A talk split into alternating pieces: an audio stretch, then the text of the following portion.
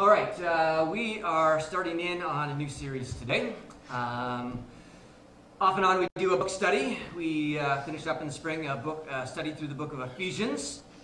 Uh, it only took about three years, and uh, and the reason it took a long time is because we uh, paused from a book series, and we'll do topical series in between, and we'll do the same with uh, this book. This book's a bit longer, so I'm not sure how long it'll take to get through, but we're going to at least do one verse today. So. So, uh, God, we ask that your Holy Spirit would speak to us as we start in on this new book. We pray that your Spirit would speak to our hearts, that you would lead us where you want to uh, lead us, and God, that you do in our lives um, as you see best. In Jesus' name, amen. Amen. Uh, this book is an interesting book. I'd encourage you, if you have not read through it, uh, it's in the New Testament, to read through it over maybe the next couple weeks. It's uh, 16 short chapters. And it's one of the books of the Bible that just has a lot of action. Maybe not as much as the Gospel of Mark, that's the most action packed book, but this book has a lot of action in it. This was a, real messy church. I mean, if you think this church is messy, and, and filled with messy people uh, like me, I mean, this church was super messy. I mean, this church was had divisions and jealousy and conflict uh, there was someone in the, the church who was having an affair with their stepmom. Uh, they were suing each other in court. Uh, they were trying to you know, walk around in pride about uh, you know how, how amazing they were compared to, everyone else. Um, so the, the, the, people who weren't walking in, in love. Uh, these are people who, at their potluck Sundays, that some people would budge in line and eat all the food, making sure they ate it, ate it all before other people could get to it. some people at their potlucks would get drunk and uh, all kinds of crazy stuff. Uh, there were uh, people in, in this book in the church who were going to the local temple to sleep with prostitutes and yet claiming they were Christians. And uh, I mean, all kinds of mess. Some people were denying the resurrection in this church. It was a messy, messy church. Which I find interesting because sometimes I hear this from people. They'll say, Man, if we could just get back to the early church. You know, the modern church is so messy and there's problems with it. If we could just get back to the early church. And I'm like, really? There's just messy churches in history. There's messy churches today because we're filled, uh, we're all kinds of people here aren't perfect. And uh, as soon as you walk in this door, you make it a little bit more messy. As soon as I walk in the door, you make it a little bit more messy. And now there are better churches than others, of course. Uh, but we can learn a lot from this church because this church was living in a culture very much like ours. They were living in a culture where there were not a lot of Christians. That's like our culture. They're living in a culture where there was all kinds of crazy stuff going on uh, sexually. Uh, they were living in a culture that uh, uh, just uh, was kind of selfish and kind of rampant disrespect, very much like our culture today.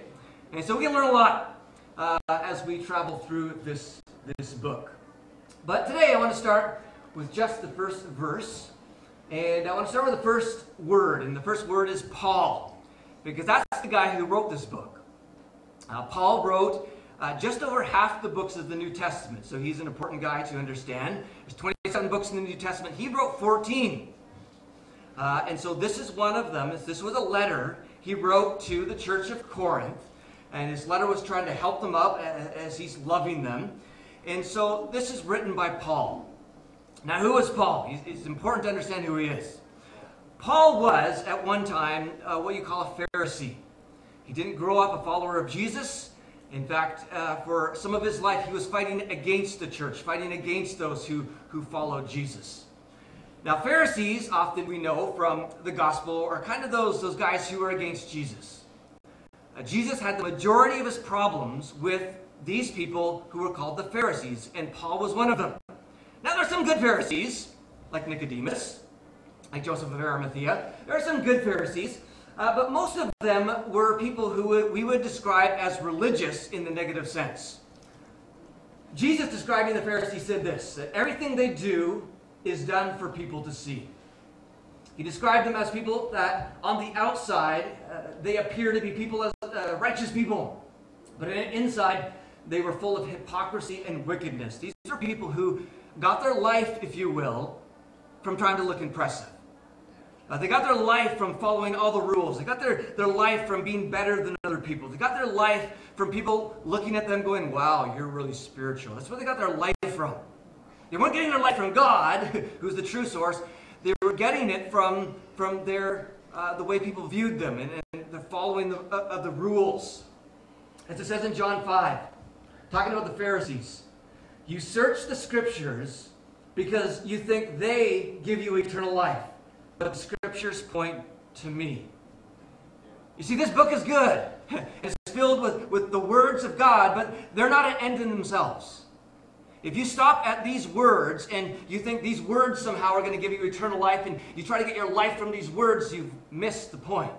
Because this book points to Jesus, it points to God. And when people get religious in the wrong sense, they stop here instead of going to God. Uh, Tim Keller put it in a beautiful way. He put it this way Idolatry functions widely inside religious communities when doctrinal truth is elevated to the position of a false God. This occurs when people rely on the righteousness of their doctrine for their standing with God rather than on God Himself and His grace. It is a subtle but deadly mistake. The sign that you have slipped from this form of self into this form of self justification is that you become what the book of Proverbs calls a scoffer. Scoffers always show contempt and disdain for opponents rather than graciousness. This is a sign that they do not see themselves as sinners saved by grace. Instead, they trust in their righteousness. Uh, uh they trust in the righteousness of their views. Man, I read that wrong. Instead, uh, what's new, right? Instead, their trust in the righteousness of their views makes them feel superior. And so uh, they just always see themselves as better. Uh, they, they, they, they, feel they're doing good with God when they're doing better than other people, or they feel they're doing better. So they're always getting their, their life from their rules and their life from how others see them. And that's not the place we are to be getting our life from. We are to get our life from, from Jesus. Uh, he is the true source of life. In John chapter 1, it says, In him, that is Jesus, was life, and that life was the light of all mankind. John 10 says, I have come that they may have life and have it to the full. Jesus has the ability to give us life and life to the full. He is the true source that our hearts and our souls were wired for. And every single person in this room looks to something for life. And there are sometimes, even as followers of Jesus, we slip from getting life from Jesus, but we can find, try to get life from money. Uh, we can get, try to get life from just hoping that one day, you know, I'm going to get this dream of mine, that, that you try to get life from a dream. Uh, you can get life from, uh, you know, just trying to do better than everybody else. You may get life from popularity or you're making sure you dress better than everybody else. I mean, there are a million sources of life. But all those will eventually fail. There's only one source of life that will be true and, and, and it can fill you to the, the full, and even everything else around you is falling apart can, can still keep you alive, and that is, that is Jesus. And so it's just a question we need to constantly be asking ourselves where am I getting my life from? Especially in those moments when you're really down and you're discouraged and, and you think like everything is falling apart. Where am I getting my life from? Uh, Jesus is the source. He said, come to me, you'll never thirst again. Uh, he is the one who gives us streams of, of living water. I mean, he's not just satisfied as a little trickle. He wants to give you streams uh, of living water. And so the, the problem with the Pharisees was they were not looking to God for life. They were looking to their rules. They were looking to being better than other people. Again, they were looking to have everybody go, ooh, ah, oh, you're so spiritual. You're so amazing. That's what they got their life from. And when Jesus came on the scene, and began to nudge them and push them away from their religious rules, uh, oh, they got mad. And this is one of the, the signs that you found your life in something else is that when someone begins to, to push the thing that you get life from, you just get ticked off. right? It's a sign that it's an, it's an idol. But Paul was changed by Jesus. Uh, this was his, his, his, state as a Pharisee. Again, look where he gets his life from. This, this is what he was boasting in at one time in his life. He says, I was circumcised when I was eight days old. I am a pure blooded citizen of Israel and a member of the tribe of Benjamin. A real Hebrew if there ever was one. I was a member of the Pharisees who demanded the strictest obedience to the Jewish law. I was so zealous that I harshly persecuted the church. And as for righteousness, I obeyed the law without fault. But he was still empty. I mean, that's what happens when we look to these other things to get life from. We'll look to them, but we're still like, there's still something missing in my life. It's amazing when people accomplish the biggest goals, they become a famous rock star or a musician, and yet they, they still feel so empty because there's only one source of life that we were truly uh, built to, to, to take in, and that's the life of God Himself. Uh, he was so zealous that Saul, that was his name before it was changed to Paul, was going everywhere to destroy the church. He went from house to house, dragging out both men and women to throw them into prison. I mean, he hated followers of Jesus. He hated Christians. Uh, he stood there with a smile on his face as Stephen was stoned to death in Acts chapter 7. Or, uh, Acts chapter 7. And so this was Paul. But then one day, he's on to uh, the road to Damascus, and he has this encounter with Jesus. And everything changes. And many of you in this room know what this is like. I mean, you're walking down life, maybe, maybe you're struggling, things aren't going so well, and you encounter Jesus, and all of a sudden, everything changes. This guy goes from trying to destroy the church to a place where he's absolutely in love with the church. A place where he's fighting against Christians to a place where he actually is one, and, and he's planting churches. Uh, he says this after his conversion. I once thought these things were valuable. That is, this rule keeping Pharisee. But now I consider them worthless because of what uh, Christ has done. Yes, everything else is worthless when compared with the infinite value of knowing Christ Jesus my Lord.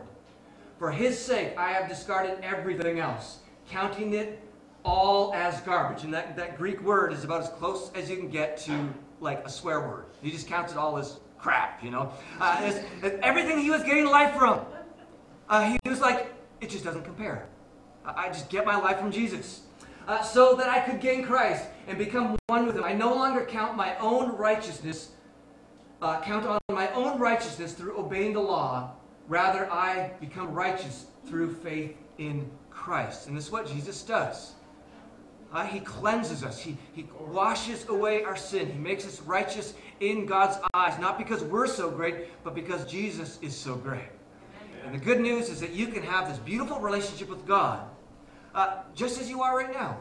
Uh, God loves you just as you are. Now, He loves you so much, He's not going to leave you where you are. He's going to grow you and change you. But, man, He loves you. And He, he wants to move into your life. And, and this is, of course, the invitation in Isaiah 55 where he says, Come, all you who are thirsty, come to the waters. And you who have no money, come buy and eat. Come buy wine and milk without money and without cost. Why spend money on what is not bread and your labor on what does not satisfy? Listen, listen to me, and eat what is good, and you will delight in the richest affair. Give ear and come to me. Listen, that you may live.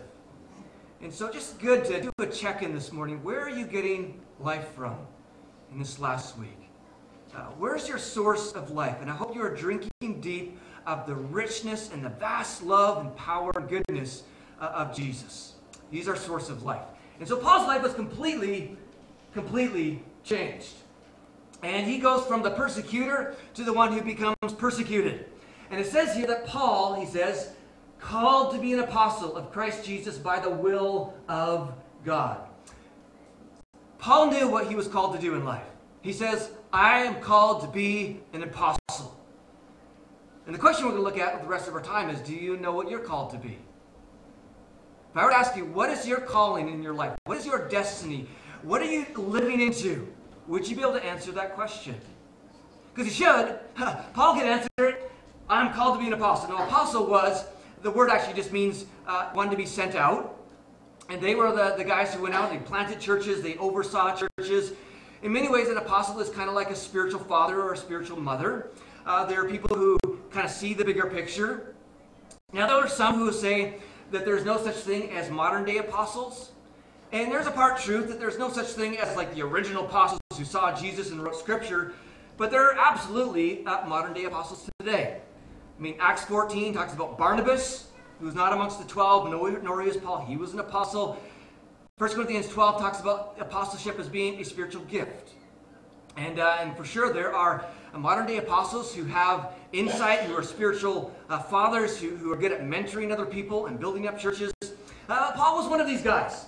And he knew he was called to be an apostle. And again, do you know your calling? Now, you might be tempted to say, Well, I don't think I have one. I'm just called to be an average Joe or an average Mary. But even if you think yourself as an average Joe or an average Mary, you should just erase that because in the kingdom, there's no such thing as that. Everybody has been gifted for a specific calling. Uh, this is what the Bible says. We are God's masterpiece. Do you know that? Uh, the word actually means uh, work of art or poem. You are actually God's masterpiece. You are His work of art. Uh, you are God's poem.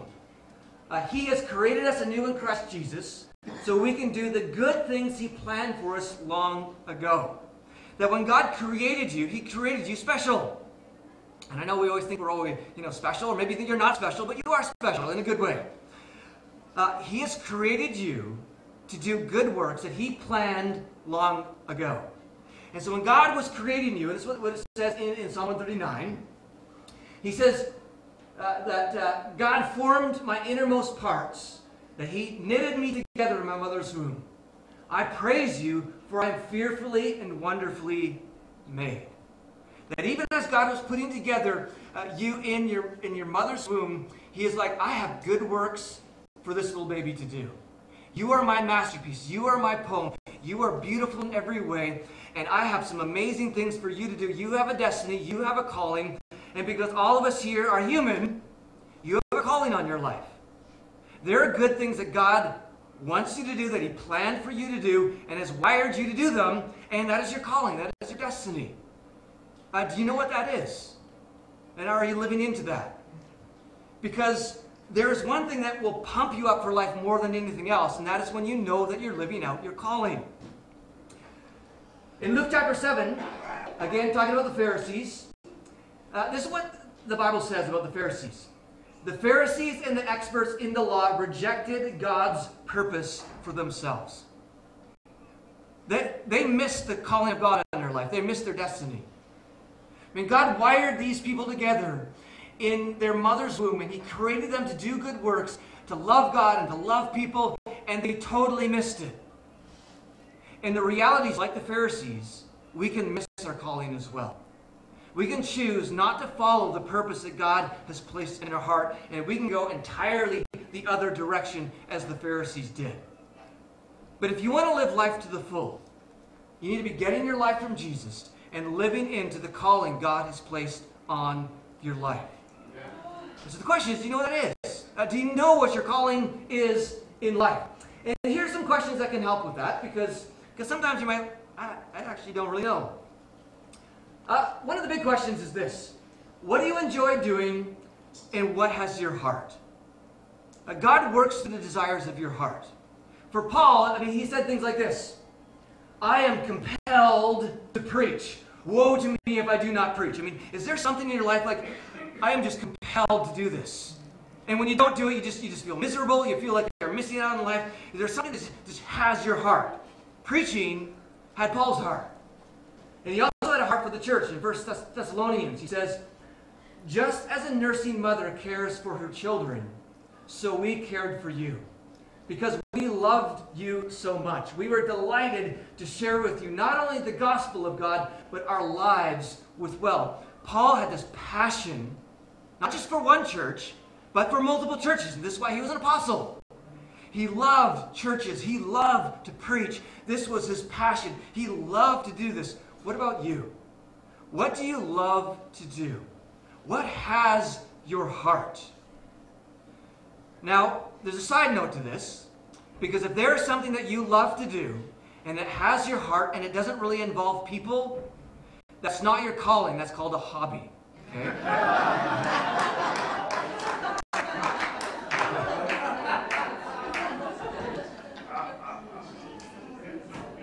Because this is the reality. your calling will always, always, always, always involve loving, blessing, and serving other people. I mean, there's lots of stuff I really love doing, but doesn't really involve people. That's called my hobbies. Uh, I mean, I love snowmobiling. I do that with people, but you know, I like motorbiking and I like tinkering in my garage. I like those kind of things, but those are more hobbies it's not like making a huge kingdom impact. I mean, sometimes it can have some, but those are called hobbies. But every calling will involve loving, blessing, and serving people. I mean, this is one of our commandments as Christians that we love our neighbor as ourselves. And, and, we just love, love people. We have grace on people. We forgive people radically. Uh, we try to just bless them in every way. And your calling will always involve doing that. This is what it says in 1 Peter. Each of you should use whatever gift or whatever calling is on your life, whatever gift you have received to serve others as faithful stewards of God's grace in its various forms. And so, whatever calling God has for you, it will involve people. Uh, if it doesn't involve people, then that's just a hobby or that's something else. It's not a calling. A calling is something that you're passionate about that involves blessing, serving, helping other people. Uh, another question you can ask is what are you good at? 1 Corinthians 12 says, Now to each one, so it's every one of you, to each one of you, the manifestation of the Spirit is given for the common good. Sometimes known as a spiritual gift. There's something in you that when you do, it manifests God. There's something that you do that resembles God, and, and, and it always is something that bears fruit. I mean, wherever the Spirit makes himself known, there is fruit. And so whatever that thing you do, it, will manifest God and somehow bear fruit. And you will tend to be good at it. May not be amazing. I mean, I'm not, I'm not def- by far not the most amazing preacher in the world, but I, I think I'm good at it. Uh, but it doesn't mean you're most amazing, right?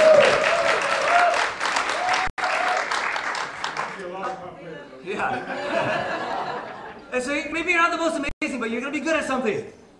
What are you good at? Uh, what is it that people come up to you and say, hey, can you help me with that? Or you're really good at that. Can I get some advice? I mean, what is it that you are good at? Now, you might be, uh, I'm not really good at anything. And again, that, that is wrong thinking. Again, we take every captive and make it obedient to Christ. So any thought in your mind that says I'm not special is wrong. Any thought in your mind that says that I'm not good at anything is wrong. Any thought in your mind that says I don't have a calling is wrong. Any thought in your mind that says I'm not God's masterpiece, it's wrong. Because God says you have a gift, you have a calling, and you are my masterpiece, and I have created you just the way I want you because I have a destiny for you. The, the, the thing that keeps us from engaging often in this is comparison. We often compare. You know, if I were just like that person, I could do something. Man, if I were just more like her, man, I could, I could, then I could have a calling, then I could have a destiny. But I'm just little me, I, I can't do it. Comparison can be a dangerous thing. Now, it can be a good thing if it motivates you to do better, but if any comparison that keeps you from engaging more in the kingdom is bad comparison. And most of the time, we compare, and it has a negative effect rather than a positive effect. But the Bible says that you're not to compare because you have a special role and you will look different. In the kingdom, different is good. It's a good thing. You might be saying, well, I'm different. I can't do things like those other people. Perfect. Exactly. That's the point. Because there's something you're supposed to do that no one else can do. This is what it says in 1 Corinthians 12. Now, if the foot should say, because I am not a hand, I do not belong to the body, it would not for that reason stop being part of the body. And if the ear should say, because I'm not an eye, I don't belong to the body, it would not for that reason stop being part of the body. If the whole body were an eye, where would the sense of hearing be? If the whole body were an ear, where would the sense of smell be? But in fact, God has placed the parts in the body, every one of them, that includes you, so you all have a little part, every one of them just as He wanted them to be. And if they were all one part, where would the body be? As it is, there are many parts, but one body. And so we all have a different role. We all have different gifts. We're all shaped differently. I mean, imagine if the nose was saying, well, you know, I'm not like the hands, you know, might as well just give up and not engage in anything. I mean, that would, that would really be lame. Uh, every part of your body is important. And every one of you has a calling, every one of you has a destiny, every one of you has a purpose that God has put in you, and He has shaped you this way at, at, to, to carry out your calling. So, what are you good at? Now, if you're really good at something, but it doesn't have your heart, that's not a calling. It's called a job, right? And so it's important to, to differentiate these three. This, this really helps, I think, for me it does, to figure out your calling. Because there's three kind of things we're engaged in often in life. There's your hobby, your job, and then there's your calling. Again, a hobby is something that you enjoy but does not really help and serve people. A job is something that you tend to be good at but doesn't really have your heart. You just go to work, you're just not really engaged, you kind of check in, check out. I mean, uh, the Bible says you're to work as if you're working for Jesus. So even if you don't like your job, you should still work as hard as you can and honor uh, your employer. Uh, but if it doesn't have your heart, that's not your calling. A calling is something that you are good at and has your heart. Now, for a lot of people, uh, uh, the only way they can carry out their calling is to have a job. There are some people who are privileged to be paid for their calling. And if you're young, uh, this is one of the things you should think about is what are you passionate, what are you gifted in? And, and the best way to, to set your life forward if you're young is to get paid for your calling. If you're passionate about helping sick people and, and you just tend to be good at, at, at school, maybe, maybe being a doctor, you go living to be a doctor and serve and help and bless people who are sick and you can get paid for your calling. Uh, people who go into full-time ministry often are people who are called and paid for their calling. Uh, I mean, maybe your calling is to have a business that serves people better than any other business, and, and you can get paid because you own a business, and you can live out your calling in terms of serving people just through your business. There are ways you can have your calling and you can get paid for it. But for most people, your job will supply your ability to carry out your calling. I mean, a lot of people uh, have to work, work, work, and they get money so they can live out their calling. And this may be you. There may be something that you're passionate about. And there are people in this church who serve in this church like crazy. And they serve in this community like crazy because they're, they're carrying out their calling, but they go to work throughout the week. And maybe they like their job, but they wouldn't say, This is my calling, but they work to make money uh, so they, they can live out their calling. And so as you're thinking through this, think through hobby, job, and, and calling. What are you good at? Where are you gifted? And what really has, has your heart? Now here's some other questions you can ask. One way to break this down is ask this question. And by the way, these are in your bulletin, so you can take, take this home and work on it. Uh, what is your calling in this season? It's hard to answer the question, what is my calling for my life? I mean, that's, a hard, that's, that's hard to answer. And I don't even know I can fully answer that, but if someone said, Jesse, what's your calling in this season? I, I can answer that. And so to think this way, what is your calling in this season of life? It may be, you know, I'm just called right now to just really build into, I'm a mom and I'm going to really build into my kids and, you know, maybe I'm a little passionate about this at church and, I, that's, that's my calling at this time. Maybe that's your calling. Uh, maybe your calling is to, I mean, God is birthing something in your heart. And you realize that right now my calling in life is to use my job to fund my calling, and maybe that'll work into something bigger. Uh, but what is your calling in the season? In the season of life, where is God calling you? How is God calling you to love, serve, and bless other people in an area that you're good at? Another question you can ask is what does the community of people around you say? Because sadly, sometimes we think we're good at something and we're not. Because we have a way of our pride getting in there, right? You know, I'm so great at this. I mean, I could tell everybody I'm the most wonderful singer ever, but if you heard me, you would all say, no, you're not. all right? So there's the, the community is involved. Uh, what does the community say around you? Again, uh, where do they ask you for help? Where in your life do they ask you for advice? Uh, what, when you talk to someone, just kind of gets you passionate they're passionate? I mean, what does the community of God say?